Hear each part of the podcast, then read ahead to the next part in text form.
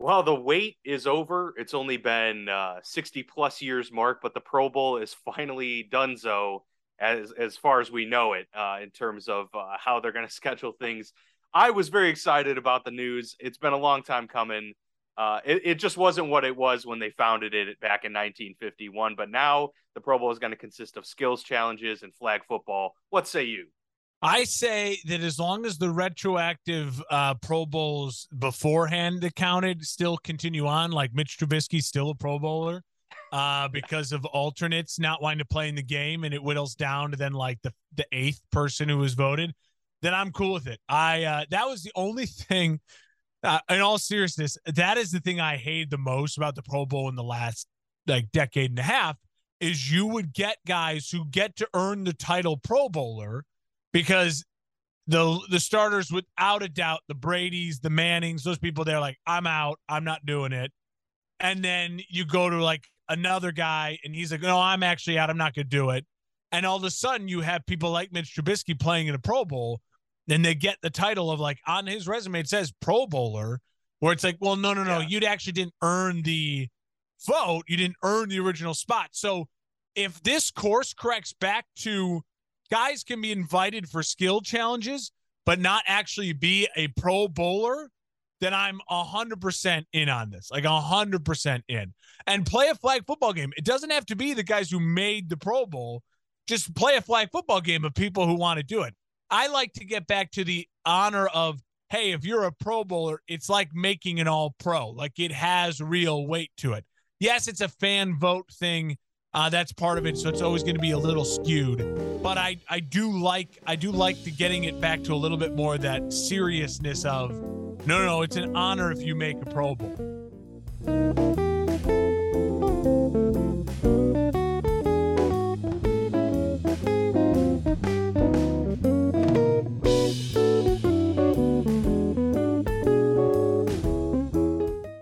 Yeah, and I mean, what, every year, whoever plays in the Super Bowl, usually those two teams are going to have a significant number of Pro Bowlers.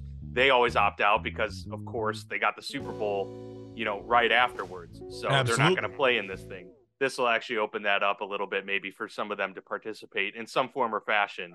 Uh, so I think that's pretty cool. Also, what I thought about with the, the flag football, I don't know if this is how they're going to do it, but you can actually see like offensive linemen or defensive players yeah. actually running routes and catching passes, right? Like I'd love to see T J Watt running a route and, and catching a pass and trying to throw it around. And I, blowing out his A C L. Yeah, that'd be sweet. Uh, dear God, please. No, no, we, we, uh, we have enough issues over there in Pittsburgh right now. Um, but I, I will say, yeah, that it's uh it's a welcome sight. It's been a, a long time coming. And, and they were, they've been showing clips back to like oh four, you know, when Peyton Manning and Big Ben Those were, were slinging great. it. Those are awesome. The ratings are going to skyrocket, especially for this year because of just curiosity. But I think it's going to be so much better for the ratings in general, too. Also, Peyton Manning's production company, Omaha Productions, which just yep. did that video with Eli, they are the ones who are hired, I think, with the N F L and E S P N to, like, come up with what it's going to look like, how it's all going to be put together in the broadcast for it. So, and Peyton himself is going to be heavily involved. So I think it's going to be – it's good entertainment. That was something I loved as a kid, watching Cordell Stewart versus, uh, you know what I mean, Phil Rivers throwing bombs, you know what I mean? And like, oh, yeah. and then and then that went away by like oh eight, oh nine. That was gone for like a decade. Then they then they brought it back a couple of years ago, and, and it's kind of getting back to its old form. Um, I think that's fun. I think having these guys just having a fun weekend in Vegas, just watch a bunch of weird Uh, competitions like that. I had a my cousin actually comment. I, I was talking about this on Facebook, and he had a great comment. They need to do stuff where footballers compete in regular things too, like wide receivers doing a Great British Baking Off. You know what I mean? Yes. Like you have to bake a cake. You have an hour. Uh, offensive linemen doing something like a knitting challenge. They all have to sit down and like knit a mitten. You know what I mean? Like just doing stuff random like that could be really funny. I don't know if that's the core of your Pro Bowl activities, but if they did offshoot stuff like that, it'd be really hilarious. Defensive linemen obviously doing like a pie eating contest would be amazing. I would love to see tight end challenge. Uh, you know, who could carry the most groceries? Yeah, all in one there you trip. Go. You Grocery know? bags for the tight ends. That'd be great. That'd be good stuff. looking forward to it for sure. There should be a lot of uh, interesting, you know, uh, things that they can bring into it with uh, Peyton Manning at the helm. I am confident that it will oh, be yeah. a well-run production and presentation for sure. So we had a, a good Lord. I feel like I say this every week. We a crazy week of football yet again. Just so many unexpected things happening. Uh, we have the only winless team being the Las Vegas Raiders with that high-powered offense after the acquisition of Devontae Adams. The Raiders. Who, uh, is not even a top three leading receiver on his team right now. He might not even be top four leading receiver. Don't at, remind at me, he's point. on my fantasy team. Yeah, yeah, no kidding. No, it's pretty rough there uh, in Vegas for sure. Uh, I had some other interesting things as well. You know, the Bears are two and one somehow. Hey, go go Chicago. They're finding a way to, to pull out a win. But yeah, I never was, felt more sick in my life after a win. Hey, you know, a win's a win, right? That's kind of how I felt after the Steelers beat the Bengals in week one, really. It was just like, ah, that that didn't feel so great. That didn't feel good. Okay.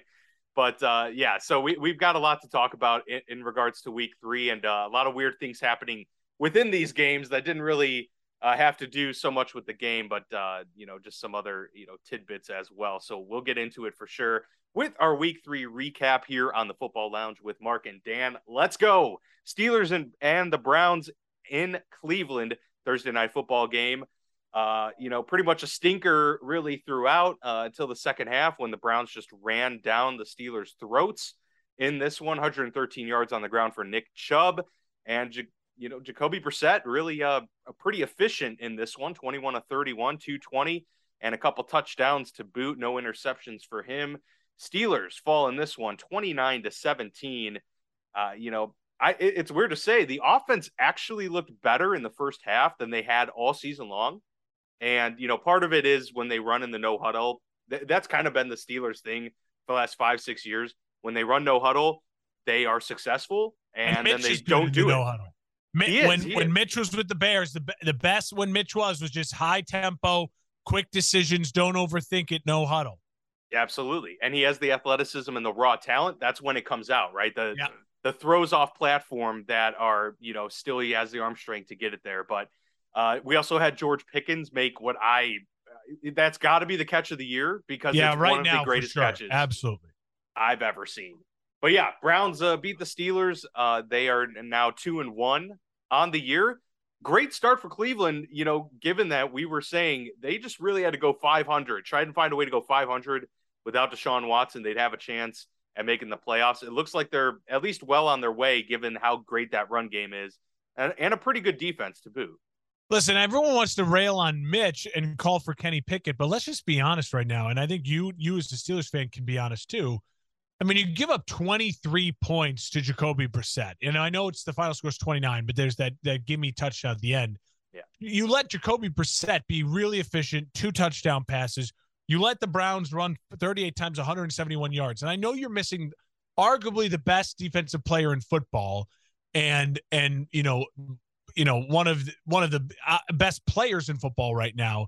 And he's very highly paid, but there are other players on that defense. I mean, the Steelers defense is the highest paid defense in the N F L and you give up twenty-three points uh, and you just get the ball absolutely rammed down your throats. Uh, you got to be disappointed in that effort in that way. You're, you, if you're the Steelers right now, you knew you were going to win games ugly, low scoring, and Mitch could hopefully make a play or two and keep you in it. I think he did that. He carried his end of the bargain in some ways, especially with a couple of the, the two or three big plays they had. But uh, defensively, without Watt right now, the, the Steelers defense just loses its teeth. And and right now, they, they could be in a little bit of a free fall. They just don't have an identity right now. I mean, what yeah. are they? You know, they they ran the ball a little bit more effectively. Honestly, the offensive line has truthfully played a lot better than I anticipated coming into the year. Um, but yeah, they just don't have an identity around them, and that's going to be a big issue moving forward. I, I, I made a... they'll find a rhythm, but it's it's put up or shut up time. I mean, you can't you can't get into a rhythm when you're one and five. You know, you got to get you got to get some wins in the process. I made the case on my Saturday show that the the Steelers will be two and six out of their bye, and Kenny Pickett will start at home against New Orleans. I think yeah. that is the roadmap for Kenny Pickett. They're they're home against the Jets. They should win next week. Then you're you're at at Bills. home against Bucks, at Dolphins, at Eagles. That could easily be oh and four no matter who's starting for the Steelers. That looks like a really tough stretch of schedule right now. Then you get a bye, and then you have two home games in a row against the New Orleans and then the Bengals. So I think that's that's the roadmap for Kenny Pickett. Do you agree? I, I think it's the roadmap that they're going to go with. It's not necessarily, and I understand the reasoning behind that. Um, but that, that it's, it's actually funny you bring that up because I was kind of, kind of, um, put a bow on it with my, you know, statement on Kenny Pickett. I personally think that he should be the starter next week, um, at the Jets and then moving forward. And the reason I say that is I'm not, I'm not doing it in some sort of like um, emotionally reactionary way. I honestly feel that this just makes more sense for the team in general because The, what he brings to the table that Mitch doesn't is anticipation at the line of scrimmage. Uh, Kenny kind of showed this in the preseason that he was able to make reads really quickly. Yeah. And I used to think, at least coming into the season or even before preseason, that a mobile quarterback was going to be a big fix for this offense with a young offensive line and uh, a Matt Canada offense. But I'm now kind of becoming to realize that it's more about just finding the open space quick in this offense. And I think Kenny is way better suited to do that. And so I'd rather just find out what he's got. Now, if Mitch was Jimmy Garoppolo, I'd say, no, you, you ride with Jimmy because he's this much better than Kenny. I think Kenny might be better than Mitch right now. If, if he's not, then probably right at the same level. Why not go with the rookie quarterback, especially one who's I, I get the the tough competition they're facing. They're going to face the Bills and, and they're yeah. going to face a stretch, right? He He's a fifth-year senior. Has played a lot of football. I'm not as worried about him being mentally drained from this type of slate as I would a Trey Lance in his rookie year being put in this situation. That's why I, I think he's better suited. I, I, I'm not I'm not anti that, but I would just make the argument if I'm Mike Tomlin, and I have the trust of my ownership, and I have the trust that I get. I mean, he just signed an extension. Mike Tomlin is not getting worried about getting fired no matter what happens no. this year, unless things go way off the rails and there's emails or horrible things happen. If I'm Mike Tomlin, I look at it and go, I have to, I, there's no point in me playing Pickett until T J Watt's back playing because my defense isn't the same. So I'm going to have to score more points. I'm going to have to be in more shootouts. I'm not doing that with the rookie. I'm not doing that with the kid. And also, I have just zero desire to watch him get destroyed by that Bills defensive front and that Bucks defensive front. Two of the best defenses in the league are to your next three opponents. You, I at least got to get through that before I put Kenny Pickett out. But, you know, aren't you just living in your fears at that point, that, though? Well, yes, absolutely. But again, he has all the time in the world. He's in no rush to play Kenny Pickett because he's got stability. You know, this isn't like Matt Rule where it's like, I got to win games. I got to do whatever I can to win games or to show them that I'm the coach of the future. If you are Mike Tomlin, you have some of the best job security in pro sports. So sure. why, why rush? Why I, if I'm Mike, I just, I look at that and go, I know it's playing scared, but Mitch isn't some scrub. He's a professional quarterback.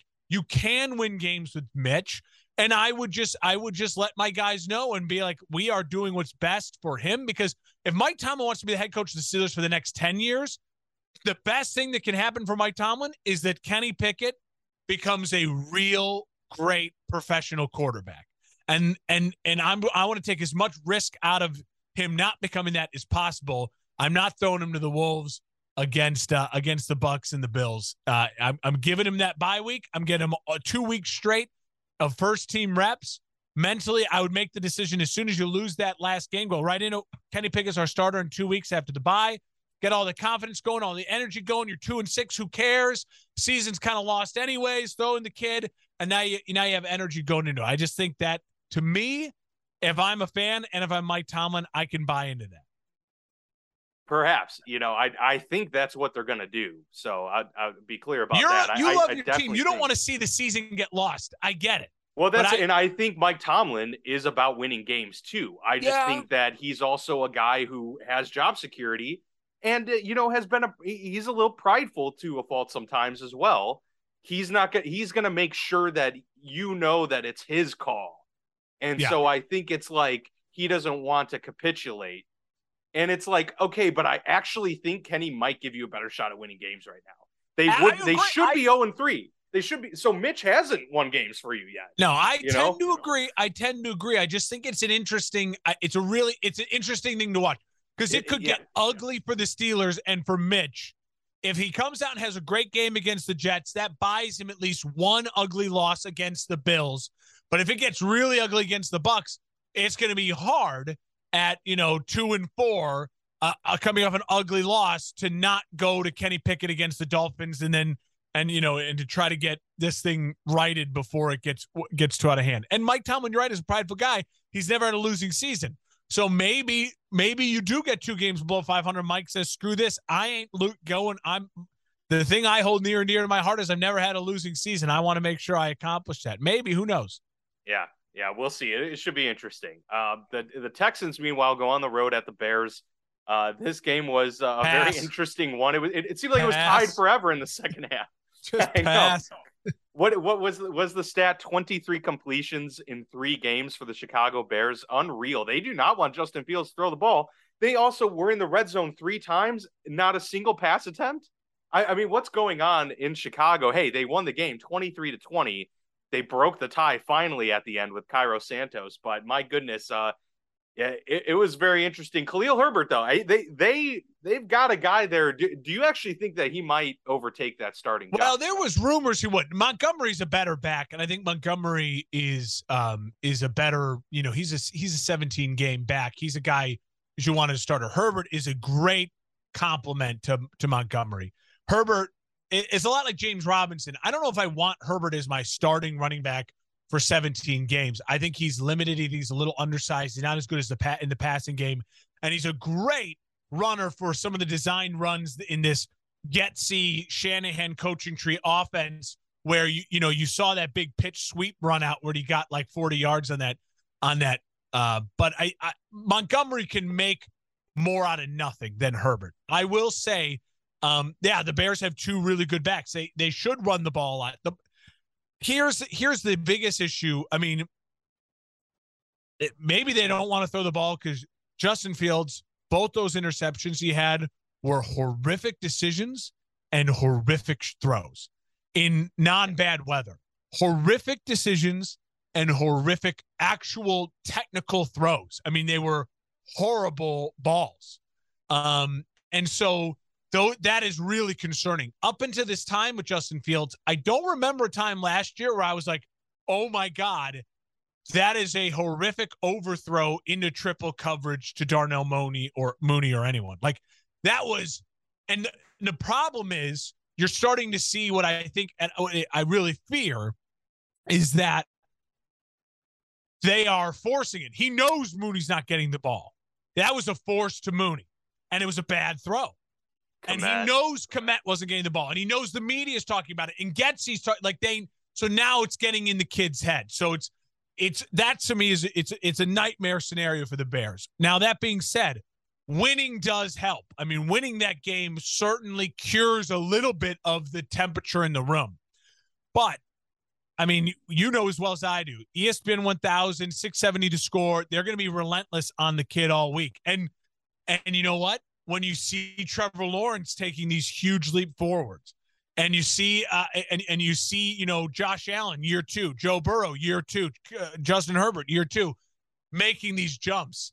Um, it, it's a, it's pressure is on. And I'm, and I'm, I'm holding my breath that when you get Jones Junior, the third rounder they took, who's the slot explosive play kid out of Tennessee, that his role in this offense will really help open things up a bit.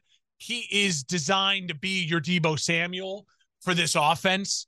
And, and I, and I, and I really feel like that will help. Like that will help. That's kind of the last thing I'm holding my breath for, but otherwise, Justin, they've got to find a way um, to trust him and to just, I'd rather lose games seeing him throw the ball thirty times and really try to run this offense than win games him only throwing it twelve times and you just run the ball forty times for two hundred yards. I'm sorry. That's just not where we're at right now. I, now that also being said, I don't want the kid to get killed because him getting injured Then you're like the Jets and the Niners right now, and maybe the Patriots with the Mac Jones injury, where you're like, well, I don't know what to think of my quarterback because he's injured. So it's the fine line the Bears are walking right now. And um, like I said, do you think the way I'm talking about it, they lost twenty to nothing? They won the game. Roquan Smith had a hell of a game. The Bears defense stepped up in big ways. Uh, I think they're twelve and oh or twelve and one when Eddie Jackson has an interception in a game. They feed off of uh, of turnovers and that secondary, young secondary. Vildor had a bad, big blown coverage early and, and came back late. All that being said, Dan, I think, I, I, I mean, you just time is a, of of a priority for this Bears team. You cannot overreact week by week. It's only been three weeks. Um, you don't have your full set of weapons, and your set of weapons is not elite by any means, but they've got to find a way to, uh, to build into this offense. And maybe with Montgomery being out, it'll become more of that of like, hey, let, let's try to build an offense around Justin Fields. Uh, the stuff that really drives me crazy is, is the, the end of the first half. I mean, Eberflus should be absolutely ashamed. That's the type of stuff you need to push your young quarterback. You have three timeouts. You have a minute and a half.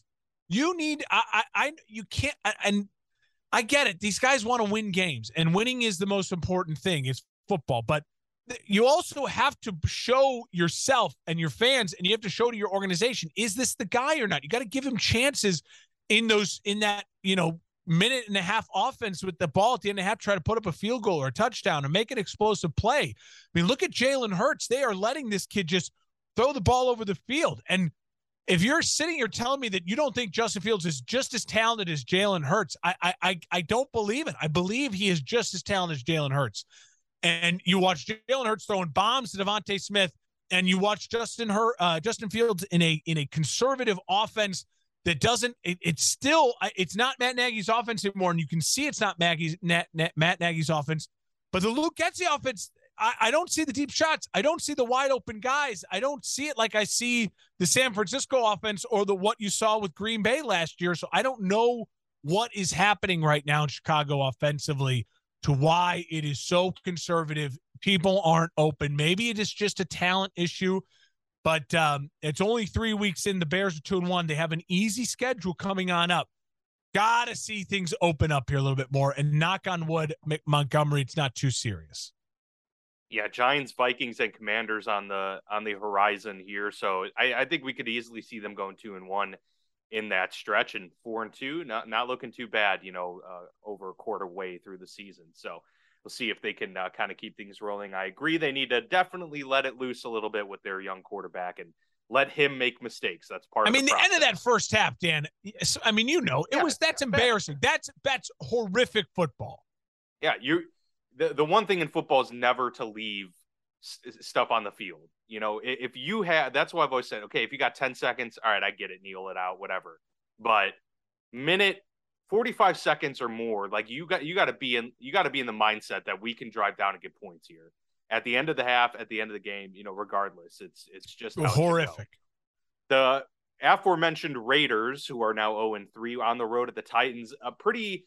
Uh, you know, uneventful game until the end when uh, the Raiders, yeah. you know, mounted this comeback here and almost won, uh, but they do not, uh, they're, they're not able to convert late on the two-point conversion after Derek Carr uh, rallies them to pull within two points. So they lose twenty-four to twenty-two against the Titans. Tennessee really needed that win. That was like both teams needed that win really yeah. bad. Uh, Tennessee more so because the Colts, as we'll mention, uh, coming up here, were able to get a huge win themselves. So Tennessee, uh, you know, pulls out the victory. Derek Carr returned to form in this game. Derek Carr looked good, but Vegas still kind of looks disjointed. They, I, I'm curious what their identity is as well. Yeah. I mean, they seem a little bit more kind of like the, uh, the the Cardinals, which we'll talk about a little later. To me, they just seem like we're rolling out there and just like looking for like a big play here and there, but nothing really uh, consistent. And uh, and that's why, you know, they weren't able to to really do much until the fourth quarter there. So twenty-four twenty-two win for the Titans. Should be an interesting race in the A F C South. Meanwhile, the West, the Raiders are already on the outside looking in. I mean, that's you can't start oh and three um, and, and expect to make the playoffs, they would need, they got to rattle off now a win streak. Otherwise it's pretty much uh, dead in the water at this point. You know, if you're, I want to sp- focus on the Titans to start. And if you're a Titans fan, obviously this feels good. You're at home. I think what you realize now, if you're a Titans fan, and I think it's an okay thing to realize, there is the level of teams in the A F C that right now you're just not competitive with. But it's still early in the season, and it doesn't mean you can't put yourself in a position to still make the playoffs, win your division even, and and feel good about your team. I mean, anytime no one was talking, no one picked the Titans to win the Super Bowl preseason. And and I, I think there was talk about the Raiders as a dark horse, but even then, very, very little people. And if you're, and so for the Titans fans, I think you just got to take this with a little bit of a grain of salt and feel good that you have good structure to your organization. You are really just missing that electric quarterback and then, you know, a, a real great complimentary wide receiver. I mean, you traded Brown away and it just hasn't felt right. They they don't feel like they have the big play capability right now to to score. And, and, and if you're I'm a Raiders fan, I'm watching that game at the end. I love the fight of that team at the end to get back in it. But if you're watching the Raiders, you cannot tell me that you can, they don't pass the eye test in the sense that they're, they're just lacking talent. Like, I mean, I said it, I think last week, I'll say it again, like the last three drafts for the Raiders have produced pretty much no one at the top of the draft. They are missing. If you're like, it, it's, you know, it's like a college football analogy. They're missing like three or four, five-star recruits. You know what I mean? They they are a, an elite offensive tackle, an elite pass rusher, a great corner away from being, oh, okay, now we're really, really feisty. Uh, I mean, I predicted the Raiders to miss the playoffs, to finish fourth in division. It's not shocking to me. The Titans start is a little shocking. I, I just, I, I think they they have the ability to improve week to week. The Titans feel like you have a team that, with Vrabel's the coach, they can improve week to week and and stick around in this thing. And maybe, who knows, upset someone in the first round of the playoffs and and and have a have a successful season by Titan standards.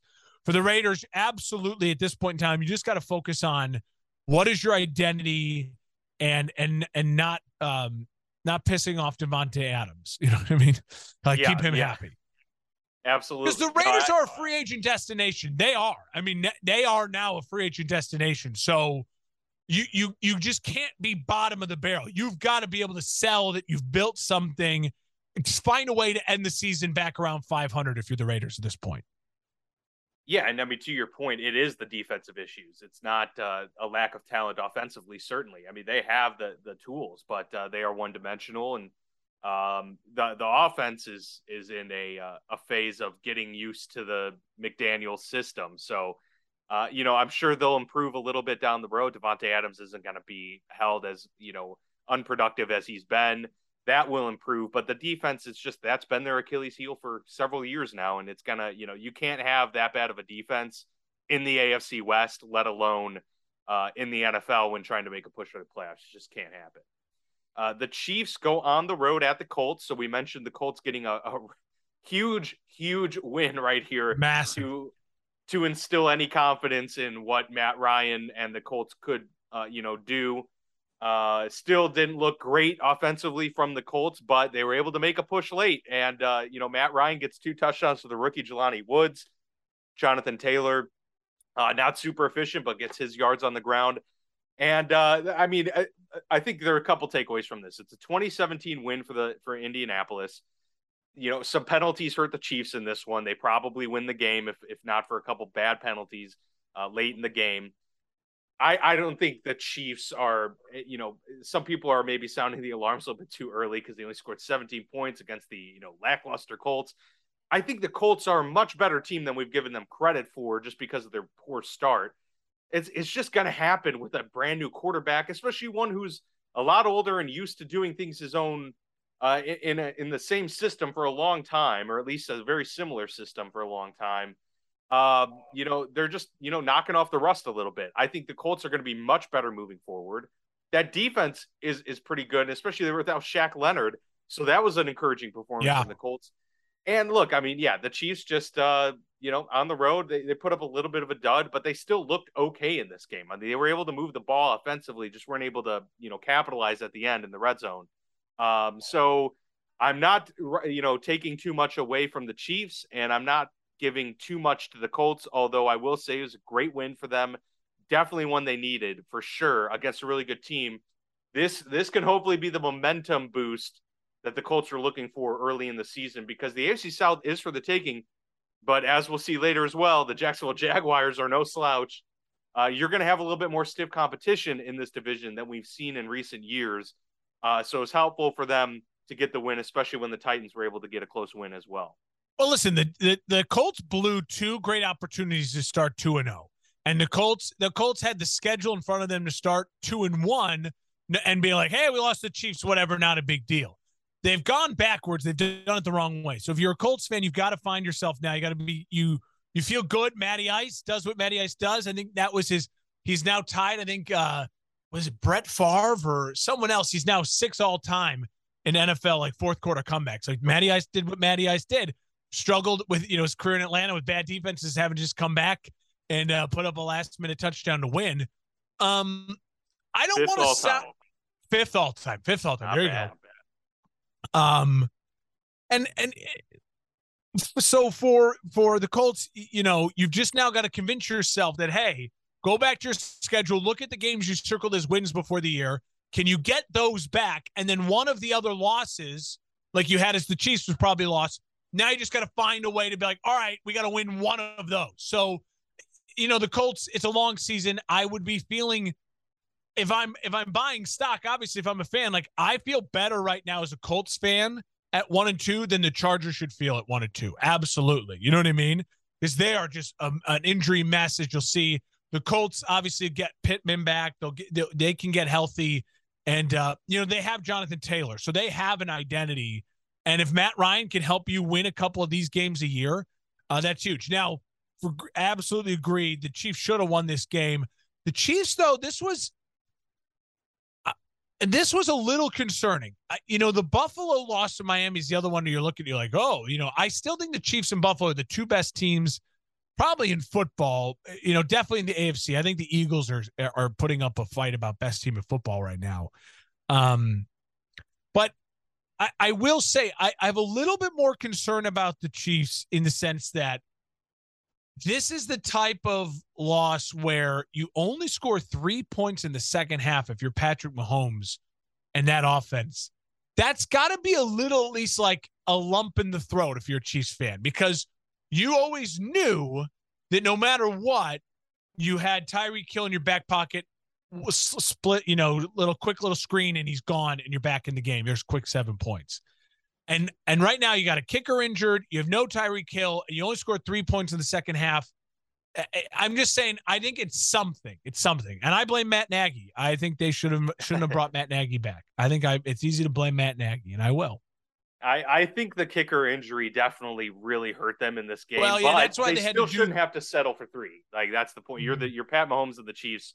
You, you can't be putting yourselves in that position, especially when Harrison Bucker's out. So I hear yeah. you on that one.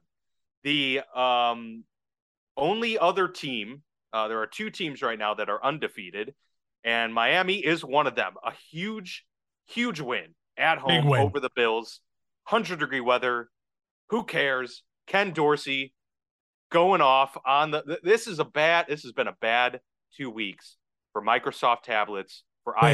Yeah, yeah. Uh, Ken Dorsey, offensive coordinator for the Bills, absolutely destroying uh, whatever it was, the iPad or whatever. In the booth at the end of this game. Bills had the chance to win it there, at least get themselves in position to kick a field goal late uh, because of, uh, you know, the, the onside kick, but the Dolphins hang on for a two point win, twenty-one to nineteen. And, you know, Tua looked good. We'll, we'll kind of talk about that because there are, there's now an investigation um, being called for about how they put people back into the game. I mean, he, he got rocked. That's clearly a concussion. They can say it's a back injury. Dude was it out. Was so obviously concussion fell, fell down uh, unassisted a, a couple times there, getting up from the hip, but nonetheless, very convincing win for Miami going toe to toe. Mike McDaniel has beaten Bill Belichick, John Harbaugh and Sean McDermott to start his career as a head coach. That is some good company. Two division wins as they now sit atop the A F C East. Uh, look, I'm not going to say that we're going to crown the Dolphins right away, but don't you think, Mark, that, man, we need to start talking about, damn, Miami's for real. You buried the lead. They punted a ball into a guy's butt. Yeah, yeah. I did. I see, they yeah. literally punted the ball into another, their own player's butt. And they got a safety, and they still won the game. I mean, that is resiliency. That is. Oh, yeah, it wasn't an onside kick. What am I? Yeah, it was the. That was special. I mean, they literally, the punter punted, and it's not like the guy got backed into him. The punter, like, aggressively punted a ball into another man's butt. It was wild. I mean, it was wild. I will say, listen, I had the Dolphins in the playoffs, so I, I mean, I don't. I still don't think they'll win their division. I, I still think it's September football. I still think that all of those things come into play. So I don't want to over overreact. I still feel the same about the Dolphins as I did about the Dolphins a month ago when we were making our predictions. Their schedule now, granted, this they have a chance now to be better than I thought because their schedule is now going to get easy. Like they went through the tough part of their schedule. I had them at one and two. Through this, and then they read off a bunch of wins. There's, if you look at their schedule, Dan, maybe you can pull it up. I mean, it gets real open, real easy. So Miami has a real opportunity now to over, but I don't, still don't mean that means they're a better team than I thought they were. They, they, they, they found ways to win a couple games. The Ravens lost that game. The Bills, one hundred degree weather down in Miami. Listen, Super Bowls, the road to a Super Bowl is going to be played in ten degree weather in northern cities. Um, and so good luck to Miami in, in those opportunities. But I will say Mike McDaniel right now is the darling of the N F L. He's got his guys buying in. Tua uh, is really fitting in. He's playing. He is like the best version of Jimmy Garoppolo for this offense right now. They have an amount, the, the amount of weapons. Waddle has stepped up. Hill has been incredible. Offensive line has played well. And for the Buffalo Bills, I'm not panicking except for the fact that Josh Allen should never throw the ball sixty-three fucking times. That's insane. You should lose every game that Josh Allen throws the ball sixty-three times. If your quarterback throws the ball sixty-three times, you will probably lose the game. I don't know the advanced stats on that. My my gut stats are going to say you probably lost the bleeping game. No, so it's true. It's actually fifty. fifty- fifty plus is a catastrophic dip in your ability to win a game. Statistically, the only quarterback to ever defy those stats is Tom Brady. He has a yeah. higher win percentage uh, when throwing over, over fifty. Let Tom cook. Let Tom cook. That's right. But yeah, the, to your point, the Bengals, Jets, Vikings, Steelers, Lions, Bears. That's the next six games for Miami. That's yeah. a pretty, pretty uh, favorable Bengals next. slate. Bengals next on Thursday Night Football uh, this upcoming week, a short week here. Bengals obviously chomping at the bit to to try and get another win here. Sid, uh, guess the line. Guess the line. I have it here. I'm going to guess it's Miami minus uh, four. No. Bengals minus three and a half at home. What? No uh, way, short man. Week on the I road. would take. I'm taking my uh, Miami all day on. You're that getting one. a three and zero underdog. That's crazy. That's that, no way. It, uh, if the Bengals were favored just because they're at home, I'd say like one and a half or something. But three and a half, come on, that's an early, that's I an early one Bengals. to bet right there. That's instantly the best bet for me of the week. See, I love right the Bengals. There. I'm I might take the Bengals three and a half. I love that. Oh man, dude, Miami Everyone's, money line. No all one's day, talking baby. about the Bengals. The Bengals had a quiet win against the Jets. I'm sure, we'll talk about it. Everyone's high on Miami. Watch the Miami money flood it and get that line to come closer. I, I might take the Bengals. I mean, if I can get the Bengals at plus money, let the let the market flood. I love the Bengals to win that game. Interesting. All right. Well, yeah, we definitely differ on that one. I would take the Miami in, in this game, although I will say five or six of the last seven games really tough down the down the stretch. So, and they don't get many at home. They're on the road a lot at the end. So to your point, they're going to be in cold weather, uh, New England, you know, Buffalo, uh, late in the season. So tough, tough ones for Miami to pull out, but hey, they've already had some stiff competition and been able to surprise us. Uh, the game that I think, you know, w- before the season definitely wouldn't have said was a highly anticipated one to watch, but the Vikings and Lions yeah. had a lot of eyeballs on it this week. Uh, Minnesota, you know, despite it not being very high scoring early on, it turned out in the second half to be really interesting. Uh, but Minnesota comes away with the win twenty-eight to twenty-four. Jared Goff in the passing offense here. I mean, he throws forty-one times. That's not a recipe for success, especially with Jared Goff, but they had been a high, you know, high flying offense coming into this game. Minnesota really leaned into the run game, despite Dalvin Cook getting injured in this one. He might miss some time, a few weeks. So that's going to be something to look at. Did Swift get injured too? Swift also did get injured. And I heard that Dan Campbell today said that it might benefit Swift to sit a couple weeks out yeah. ahead of their bye. So it might be the Jamal Williams show, but Jamal Williams has been uh, looking good in this looking offense good. as well. And they got other pieces. Amon-Ra Saint Brown's been dominant. Uh, Justin Jefferson has yet to really have that eye-popping game that we expect, but Minnesota continues to win. They're two and one. The Lions one and two.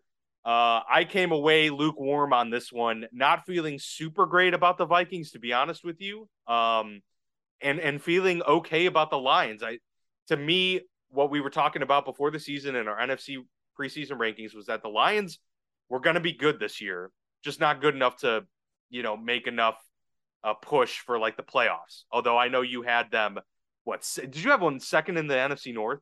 No, uh, I had him. I have third? them uh, third in the N F C North. Okay. Better and record than Minnesota. Yeah, yeah. But so I, we, I love Dan Campbell saying he made a mistake, should have gone for it fourth and four. I love that he admitted that to his locker room. I, I think that is, um, I think that's a mentality that right now the Lions need to keep having. Accountability. Um, listen, two missed field goals. The Lions left a lot of points out there. I thought the Lions were the better team for most of the game on the road.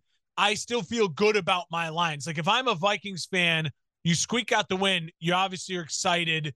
You know, Kirk looked looked good in the second half. Um, but I think if you're, I think the Lions here, like like I felt before the season, I think the Lions were the better team for most of this game, and they had it. They just missed field goal early, missed field goal late. Um, you know, uh, uh, the downs after the ten play drive. Um. I, I like the aggressiveness from the Lions. I think you just got to keep that going, and it plays into who you are and the in the in the uh, the atmosphere that they're building in Detroit. Um, and for Minnesota, two and one, tied with the Bears and the Packers atop the North. I I think they've got to feel good because you know they obviously got the best of the Packers already. They're two and zero in division, um, but it's a long season. I think like I like I predicted, I'm still I'm not totally buying in to the Vikings yet, because in order to win big, you got to win in prime time. And we all know that uh, that's uh, you got to see it to believe it with Kirk.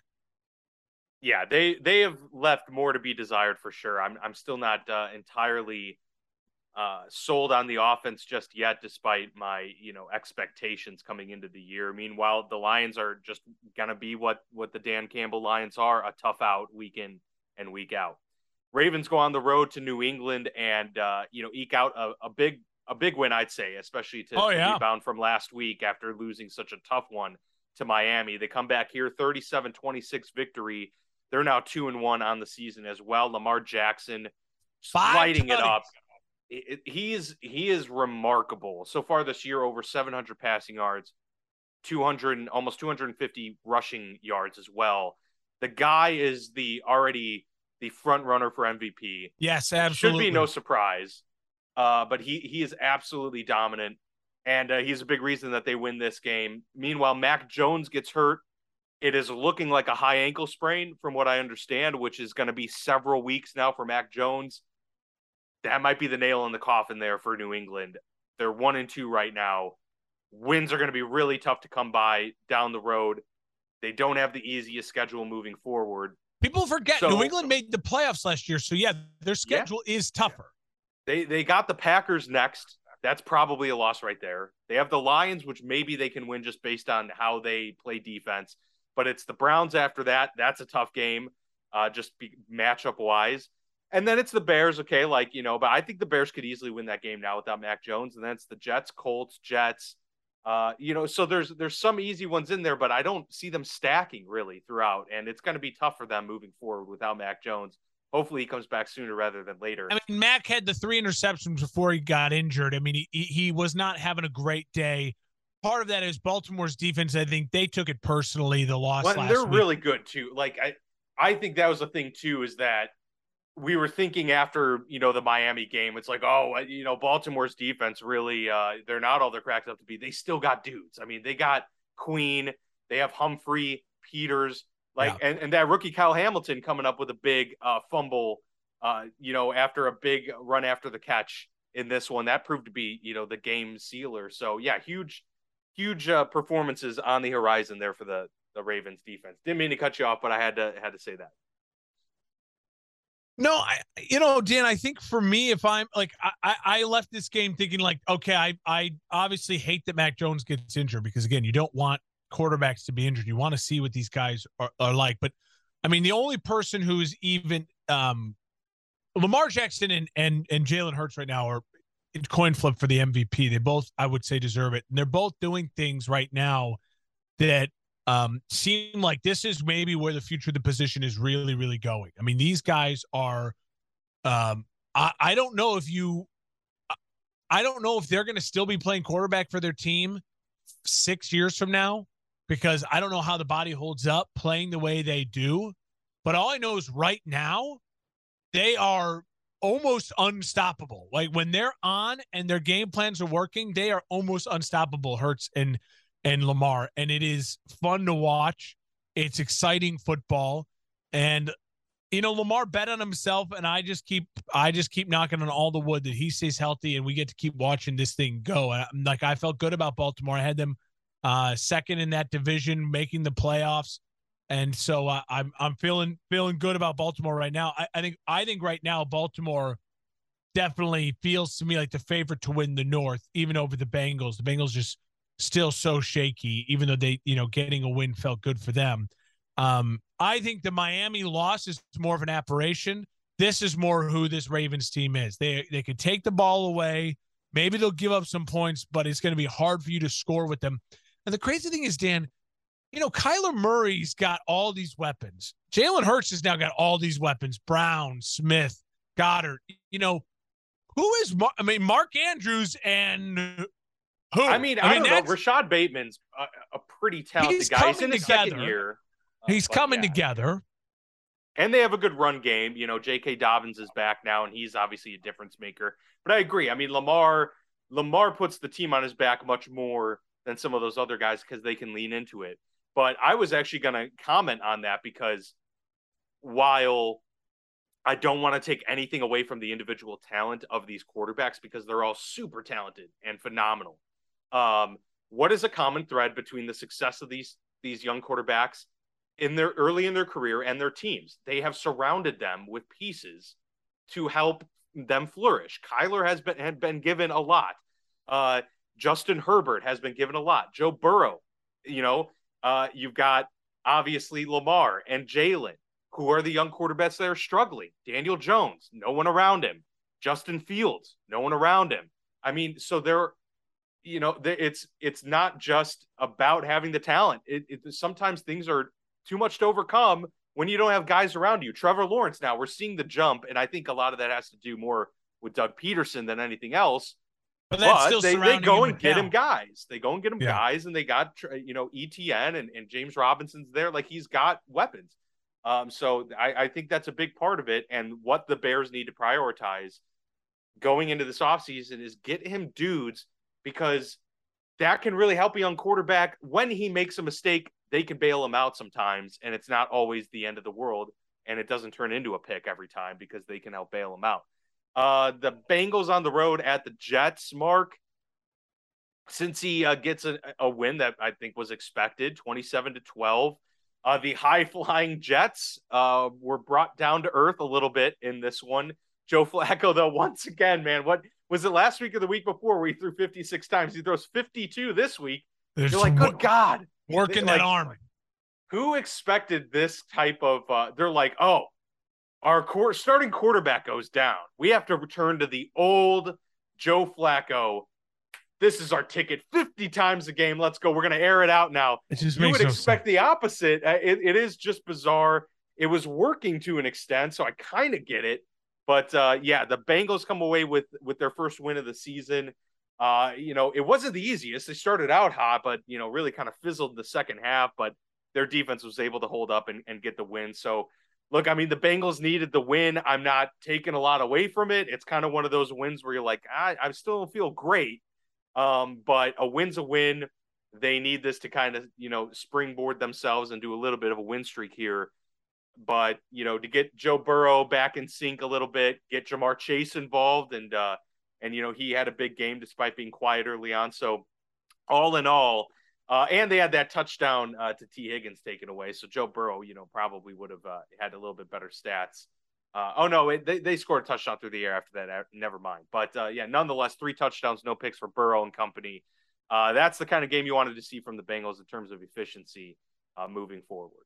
The only stat that mattered to me was they only gave up two sacks. That's huge. I mean, you can win yeah. games if you're only giving up two sacks a game.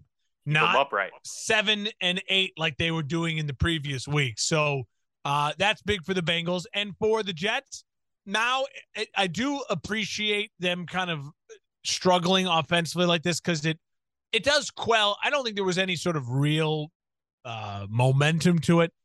But, I mean, you know, Flacco were somehow two and one and winning games. They were, you know, you'd say, well, maybe you give the kid a little bit more time to rest. But it's time to see what you know, Zach Wilson has to offer in his second year in this offense. Time to get him back out there. Excited for it. Um, and, uh, and I know Joe Flacco's arm is ready to go back to the bench. That clipboard is looking good. Looking good for Joe Flacco's arm. It is. It Do you lose absolutely, me? Absolutely, I think. I lost you for, for a brief second, but we, we caught your whole stream of conscious thing. Okay, so okay, good. It, it, uh, your message was received. For sure.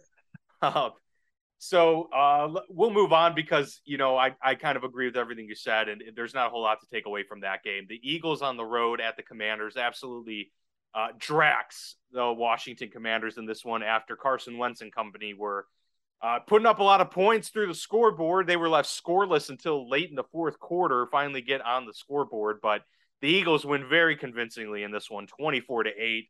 They're three and oh on the season, Commanders one and two. And uh, Jalen Hurts just absolutely dominating. You know, I don't remember him being this great on the ground in college. I know he was a, an efficient runner, but it never seemed like that was something that was going to translate super well at the N F L game. He is way faster than I gave him credit for in college. And uh, he just dominant. three hundred forty yards through the air, three touchdowns. And really in control all throughout this game. You you mentioned all the weapons he has. He's able to spread it out to A J. Brown. Devontae Smith, one hundred sixty-nine yards uh, receiving in this one and a touchdown. Meanwhile, Jalen Hurts adding uh, twenty yards on the ground as well in this one. Just a total team win for Philly. They are looking great. I know you and I both had them winning the division. I had them as the four seed. I may have sold them short. They might, they might be... Uh, you know, I don't I don't know if I'm going to give them the one seed just yet. There's a lot of football left to be played, but I think they could seriously be in that, you know, consideration. They're on track. The one, two seed. Absolutely on track. Uh, I Yeah, I mean, he's been so impressive. You got to remember Jalen Hurts back in college. I mean, one of the reasons why they switched to Tua is because he got hurt, and then Tua came in and looked great in that championship game, and it was throwing the ball. They're like, oh, my God, he can throw the ball. Jalen Hurts struggled throwing the ball. Hurts went to Oklahoma. Hurts finds himself um, in that position to, uh, to uh, you know, win a Heisman, yeah. work on his mechanics, and, you know, and and I, I mean, he's just exploded since then. He's really become a, a better passer of the football. I mean, look at he averaged nine point seven yards uh, a, an attempt and a, a completion. I mean, Carson Wentz four point nine. Carson Wentz throws the ball forty-three times, two hundred eleven yards.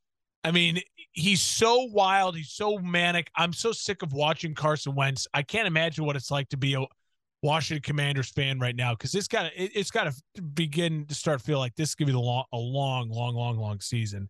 Um, because he just he it's at times he's so wild, chaotic, and he he like, turns into sacks and he and he just can be so inaccurate. And then you see the moments where you see all the talent in the world and you're like, the guy just drives you insane.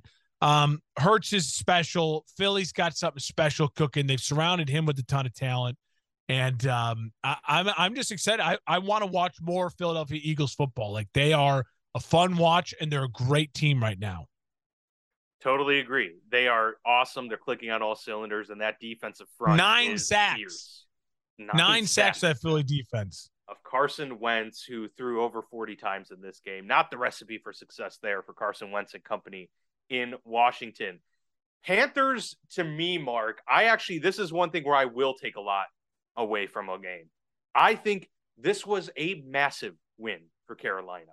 A divisional game against the Saints, and the Saints, who had a, a defense that is pretty solid, and, you know, a, a quarterback, for all you want to say about Jameis Winston and, and this offense and everything, uh, a team that had much more stability offensively than the Panthers have had. The Panthers in control this entire game, thirteen nothing going into the fourth quarter. Uh, they give up, you know, two touchdowns in the fourth, but hang on to a twenty-two fourteen win.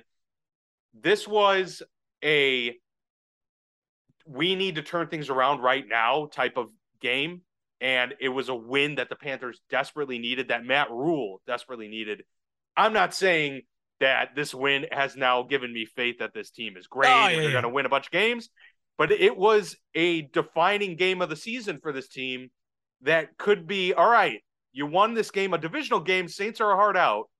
Are you going to be able to actually do something with this now? Get that team a little bit of confidence. I thought it was impressive for this team uh, to both score points early offensively, and then the defense to, to help bail the team out um, and and come up with some big stops in this one as well. So uh, I, what were your takeaways overall from this one? By the way, LaVisca Chenault with like a huge fifty-yard uh, plus play. That yeah, I mean, that was a lot for Baker. Baker needed that because yeah. he under two hundred yards passing. They only threw the ball. He was, you know, less than fifty percent completion percentage. He wasn't sharp. But to me, the biggest takeaway was Christian McCaffrey, twenty-five carries, one hundred eight yes. yards, with only as long of being eighteen. That goes to show you he's back to where he was that rookie year, where it's like, no, no, this kid loves to run between the tackles. And, you know, he only caught two balls. It wasn't like he just did all his work on little, you know, basically being Julian Edelman out there, which a lot of people just wanted him to turn into, just become Julian Edelman and just go to the slot. Um, so that's huge. If they can keep riding that, that's good. Agreed. I mean, these are two teams, again, that I didn't think much going into the year. I think they're going to be about the same. It's got to feel good, though, if you're a Panthers fan, to win a divisional game, to feel like you maybe have uh, you you the the, hot, the seed is still very hot. And things aren't great in Carolina, yes. but this is like, you know, on that hot day, you don't really need a Coca-Cola, but you get a Coke, and you're like, I know I shouldn't. The sugar is going to eventually, like, this is going to hurt long term. I think a lot of Panthers fans need or should be in focusing on that number one overall pick. But in the short term, you're like, you know what? That made me feel better for a little bit. For sure. Yeah. I mean, it, uh, it, it soothed the ego a little bit. And yeah. look, I mean, they're, they're fighting for their jobs over there in Carolina. Saints are in real trouble too. I mean, Jameis Winston's injured and he's throwing the ball forty-one times. Um, you know, they have a bunch of weapons. Olave had a big breakout game for him, one hundred forty something yards. Um, they're not utilizing Kamara, which is bizarre to me. I mean, it is, he's, he's it's the best just player a- on that team. You can you can tell that Sean Payton is no longer there. Like the, the when you watch them, it just doesn't look at all as controlled or focused or organized. Uh, and uh, you know they they got to put it together again. I give them a little bit of a break. New coaching staff. Jameis is injured, but uh, the Saints were a lot of dark horse to make the playoffs, and right now it just doesn't look like they are they're living up to those dark horse expectations. Yeah, uphill battle for New Orleans for sure. The Jaguars go on the road to a very tough matchup at the L A Chargers and destroy uh, the Chargers. No other way to put it. They beat them by four touchdowns, thirty-eight to ten. Trevor Lawrence, kind of the breakout game of his career, if you will, beat the Colts uh, the final week of the season last year. That was a big defining win for him. But this one, huge to beat, you know, a, a, and albeit an ailing Chargers team, you know, uh, the N F L gods just don't want the Chargers to ever be healthy, uh, no. you know, in N F L season. And it's brutal. It really sucks for them. Joey Bosa hurt, gets hurt in this game. You know, Justin Herbert dealing with the, uh, the rib fractures. You've got Now Rashawn Slater, who is going to be out for the season, the stud second-year left tackle, he's done. Really brutal loss for torn them. Peck? T- uh, torn pec for uh, it was bicep, actually. Bicep for uh, Slater. Bicep. So that that's going to be tough. Obviously, you can't uh, – that's difficult for any position, but for sure for a left tackle that needs to extend all the time. That's that's brutal. Uh, yeah, but the Chargers just no offensive momentum in this game. Had a couple big plays, which were to be expected from Justin Herbert. He he looked all right, I thought, overall with the rib uh, injury and everything. But, I mean, man, Trevor Lawrence just carved up this defense. I really think you're starting to see the Doug Peterson influence on this offense.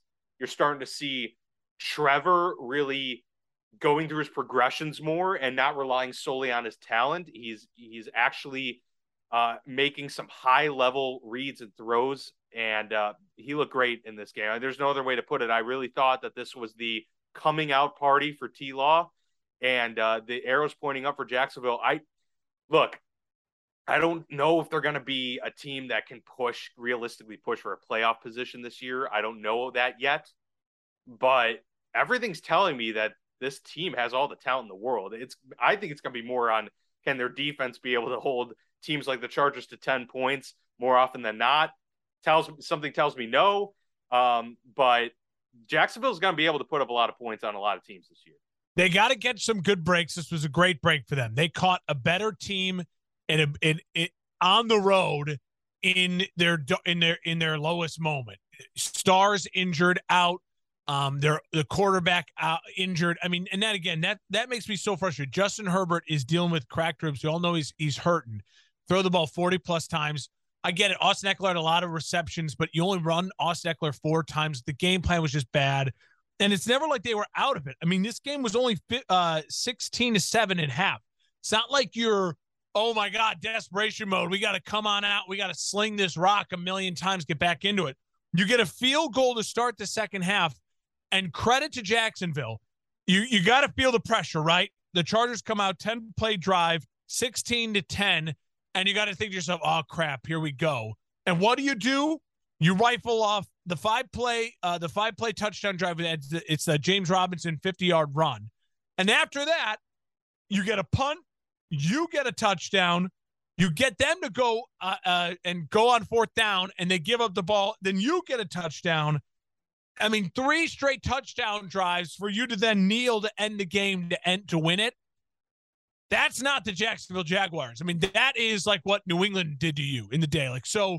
That is huge. I mean, that alone to show that a, a young team with a new coach and a second-year quarterback can do that just to a team that's better than them uh, on the road is massive. That has got to feel great.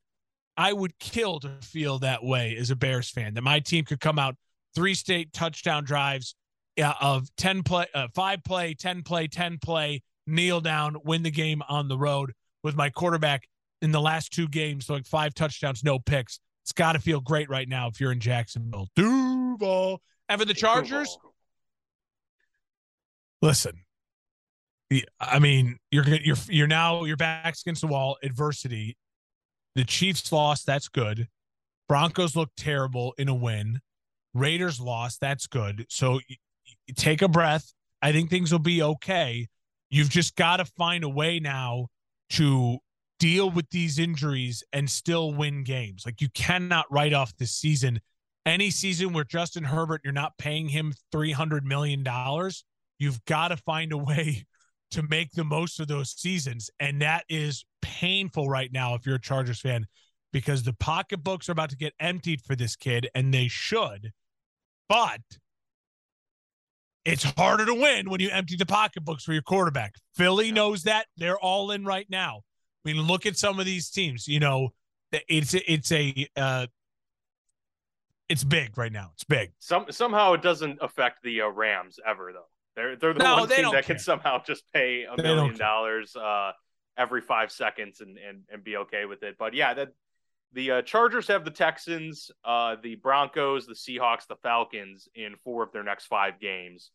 Those are all more than winnable. Probably games they should win, and uh, you know they're in Cleveland.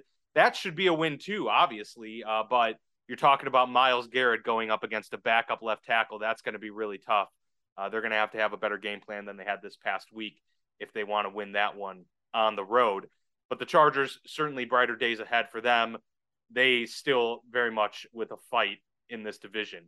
Speaking of the Rams, they go on the road to the Cardinals in a big N F C West tilt and get a win on the road, twenty to twelve over the Cardinals. This was kind of a sloppy game. Uh, I thought the Rams, though, looked measured and kind of in control. They were able to do a lot of things they wanted to do. Yeah. I mentioned earlier, the Cardinals look out of sync, look like they're just kind of running around, slinging it. This was a big Marquise Hollywood Brown game where it's just, ah, just throw it to Marquise Brown and we'll make stuff happen. I, I just don't see what the identity is for this team. You yeah. know, James Brown kind of a little bit, bit banged up in this one, but uh, I just, I don't know what their formula is and if it's going to work all the time. It, you're not, you can't really just be in this thing where uh, at the very end, we need heroics from Kyler Murray to just do something crazy and win the game. They, they haven't been able to st- sustain so far this season uh, from drive to drive. And that's concerning. You score twelve points at home and your quarterback throws the ball fifty-eight times. I mean, what are you doing? Yeah. And, and listen, if you're, if you're the Rams, I don't care maybe how sloppy you look at times. You won a divisional game on the road. I mean, you take that. Not ninety-nine point nine nine nine times out of one hundred.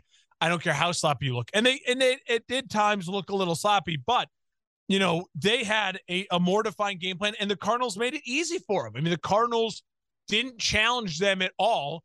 They just stepped back, pat, you know, they played right into the Rams' hands. The Rams want to run after the quarterback. Get it. They don't want to defend the run. The Rams don't want to defend the run. There there are a bunch of veterans on that team who don't want to play run defense. Uh, and, and the Cardinals just uh, lean into them. Great win for the Rams on the road. It's it's getting overshadowed by a lot of the losses, the big losses for the Bills, for the Chiefs. This was a big win for the Rams. I mean, you're two and one. You win on the road.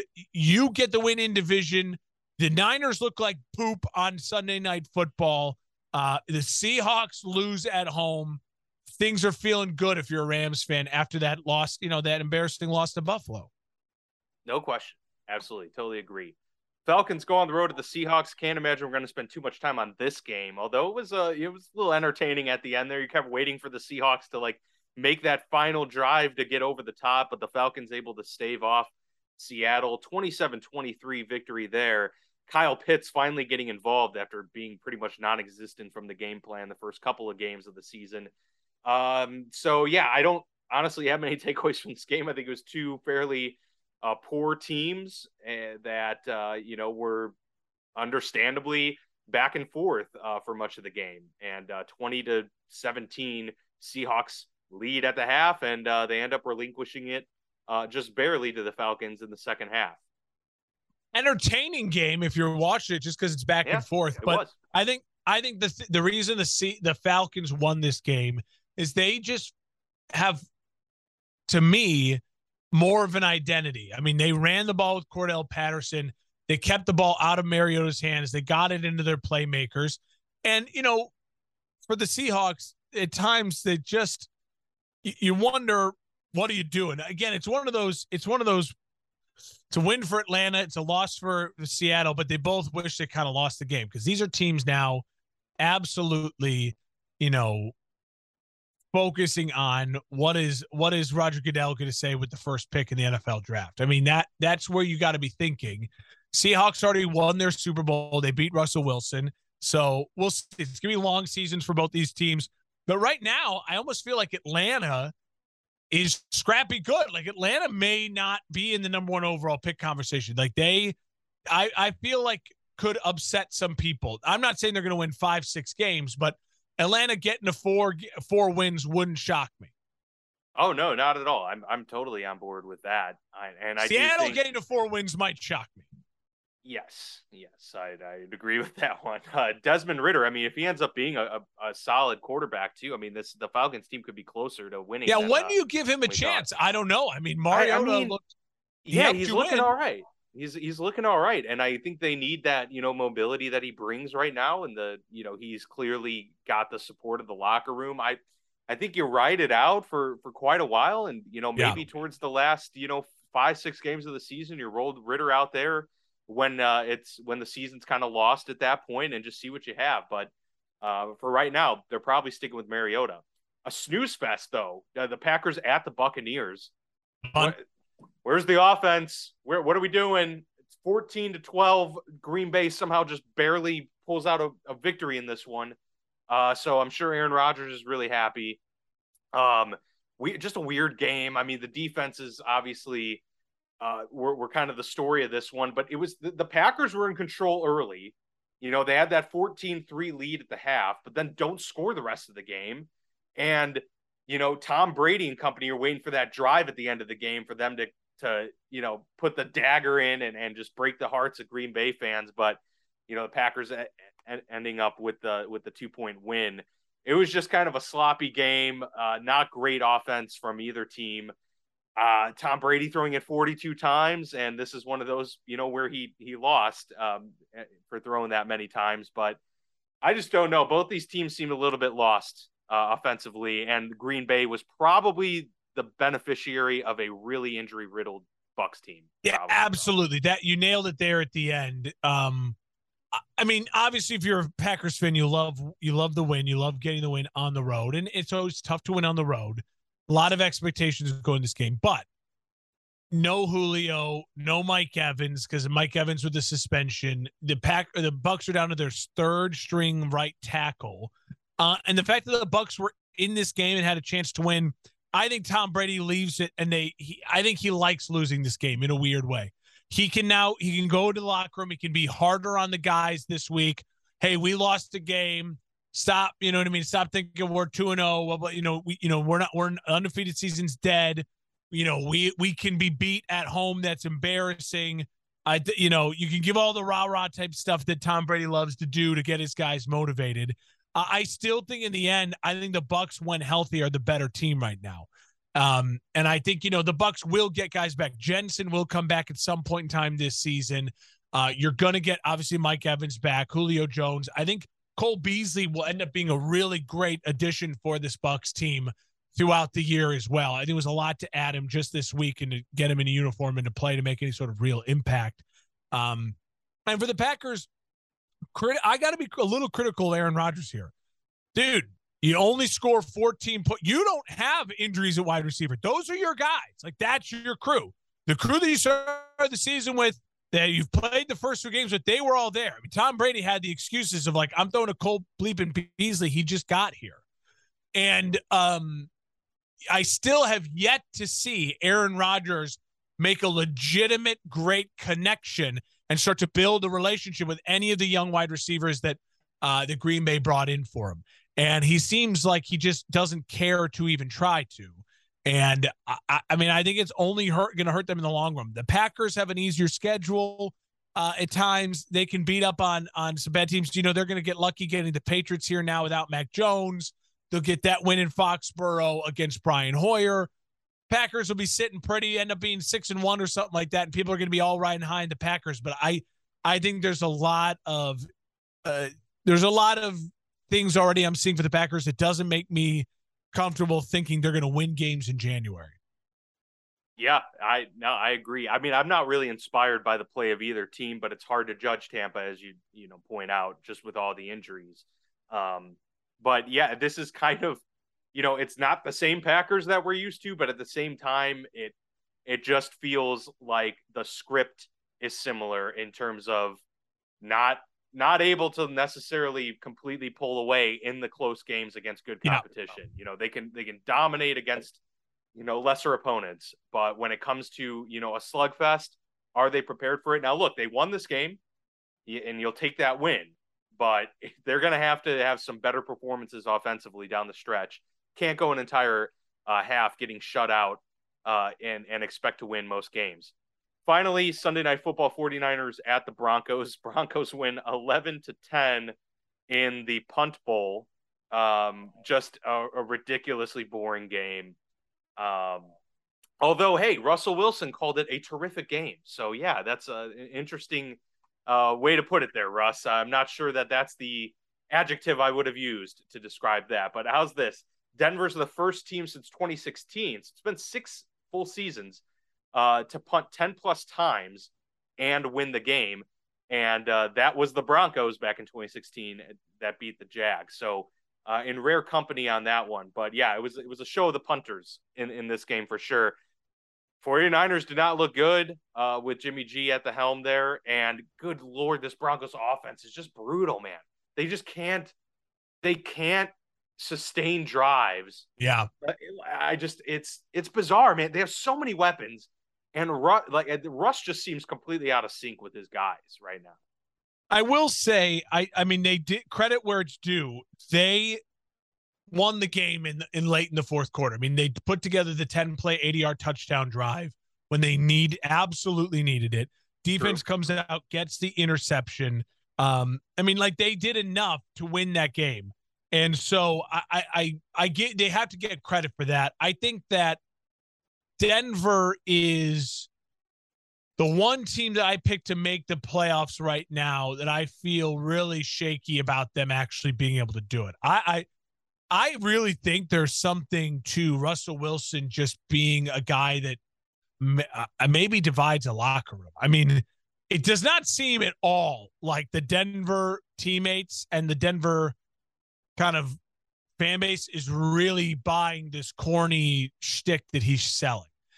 The whole, like him trying to get his guys on the sideline to call run pass. I mean, I think you saw that viral. It went viral. Yeah.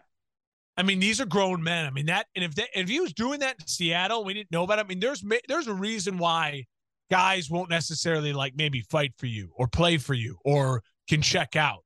It's, it's almost, when, it's just trying too hard. It comes across yes. as phony at that point. It's, it seems very phony. And for him to say, hey, this was a great game. I mean, that's, uh, again, like, I if I'm his teammate, I'm like, what the fuck are you talking about, dude? Like, seriously.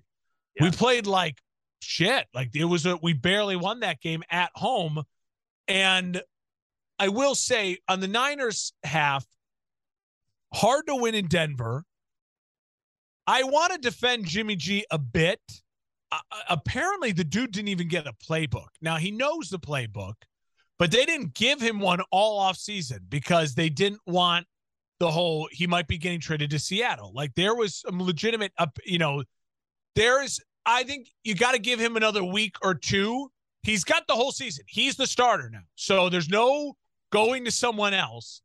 Um, I haven't looked ahead of their schedule, but I think, I do think the Niners, like he'll be okay. This loss wasn't um, – it's not like he threw seven picks and was embarrassing himself. I mean, the, the the the the stepping out of bounds is not great, and he wasn't accurate. But I, I, I'm not ready to write off Jimmy G and this Niners team completely yet. Um, really boring game, sloppy game. I heard a stat somewhere – it was on P M T, about part of my take. They were talking about how every – like. thirty of the last forty primetime games have hit the under. Like they're just mm. these guys in primetime. A lot of these p- recent primetime games have just not been good. And this is another great example of just an absolute dud. The crazy thing, Dan, remember how many times the Broncos are on primetime? We get a lot more of watching Russ cook in primetime the rest of this year. Uh, I'm going to try to find it right now.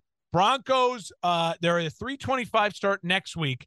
Then there are Thursday night football on the sixth, Monday night football on the seventeenth of October, and then they are Sunday um, in uh, uh, England. So in October, three of their four games are primetime standalone games. So we get a lot of Denver over the next couple weeks.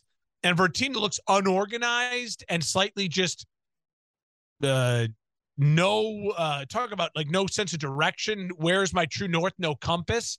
Uh, it could get brutal for Denver. I really do think it could. And Nathaniel Hackett going out and hiring uh, an, an assistant to help him make game management decisions. I get the uh, I get the sentiment. I think it's uh, you know, it's always a good thing to be able to admit when you're wrong and, and be able yes. to fix mistakes sooner rather than later. I wanted but to mention that. But at the same that. time, it's like, dude, you're the head coach, and you really, at, in three games in, need to hire someone to help you with managing games. That's kind of the whole point of a head coach. So, look, hopefully it works, but that's also something that gives you pause, like, man, maybe you are in over your head you know, early on. But look, I mean, I'm happy he's at least addressing something that's a clear problem rather than burying his head in the sand. So I don't know how I feel about it. It's a little weird, though. But and, and at the same time, Jimmy Garoppolo bails out Dan Orlovsky after all of these years as being the quarterback to run out of his own end zone. Although Dan Orlovsky did it in a little bit more uh, theatrical method, Jimmy G now uh, is the most recent quarterback to safety his own team. But well, it was yeah, much but Orlovsky more understandable because he's like Mark. He's like uh, Mark Sanchez. When the putt hit the when the punt hit the butt, everyone goes back to yeah. Sanchez. Orlovsky will always be, anytime a quarterback steps out of bounds, he's the guy they're going to go to. They're not going to go to Jimmy G. And yeah, Orlovsky, yeah. I mean, Jimmy G stepped. Orlovsky literally ran. Ran. Out the back yeah, of the exactly. End zone. Exactly. It was, uh, it, it was a good few seconds of not realizing it. So, yeah, no, a little more understandable on Jimmy G's part. Monday Night Football. What do you think?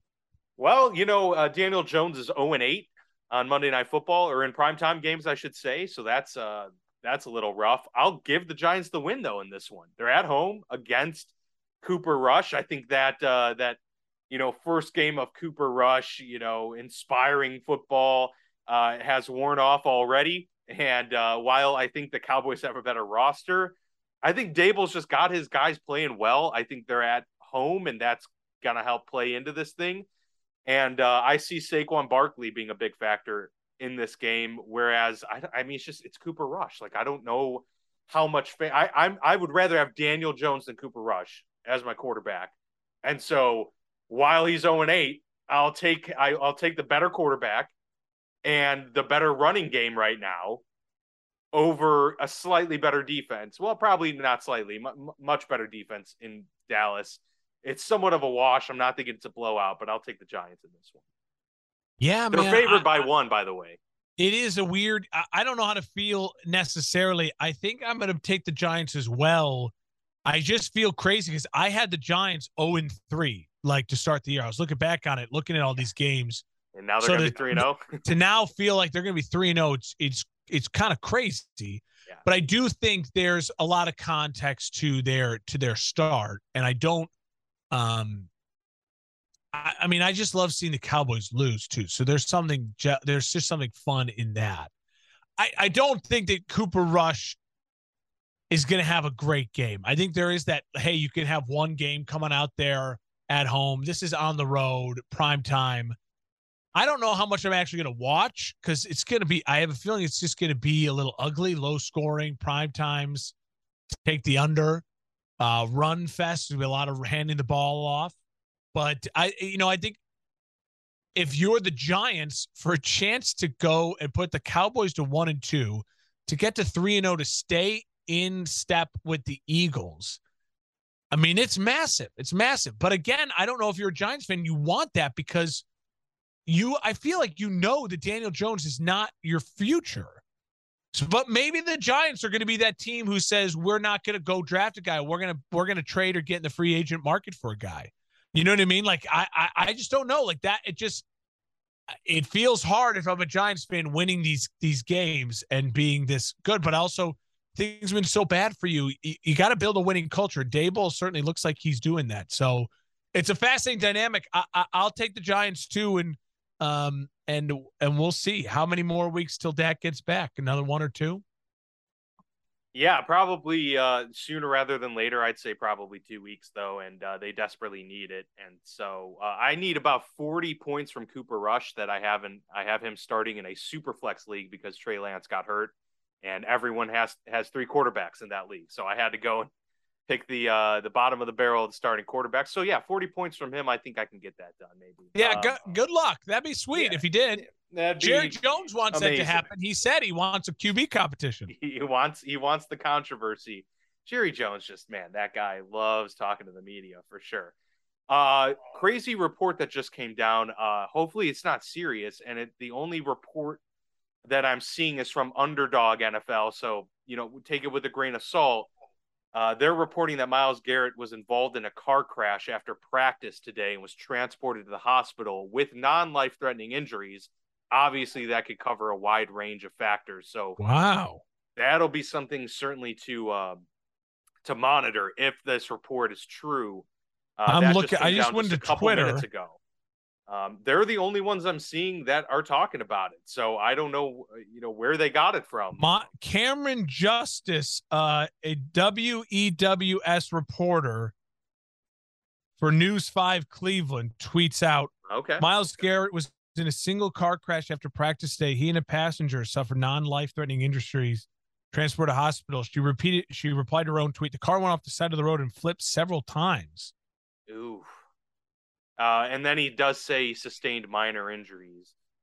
Yeah. I, I mean, he's probably all right, but, you know, he might miss a game or something. You know, what if he got a concussion from it? Or, you know, who knows? I mean, a lot of things can happen uh, in a car. Well, crash. And a single car crash, him and another person in it, you, you'd like to make sure you know what. I mean, there could be charges. I mean, you never know what, what went into why. And who was driving. You know, yes, yeah. How fast, all that other stuff. That's going to be a storyline to keep an eye out for over the next day or two. Yeah, for sure. For sure. We'll keep an eye on that. But that will do it uh, for us here on the Football Lounge. We'll be back uh, you know, next week with a week four recap. But until then, have a great week, everyone.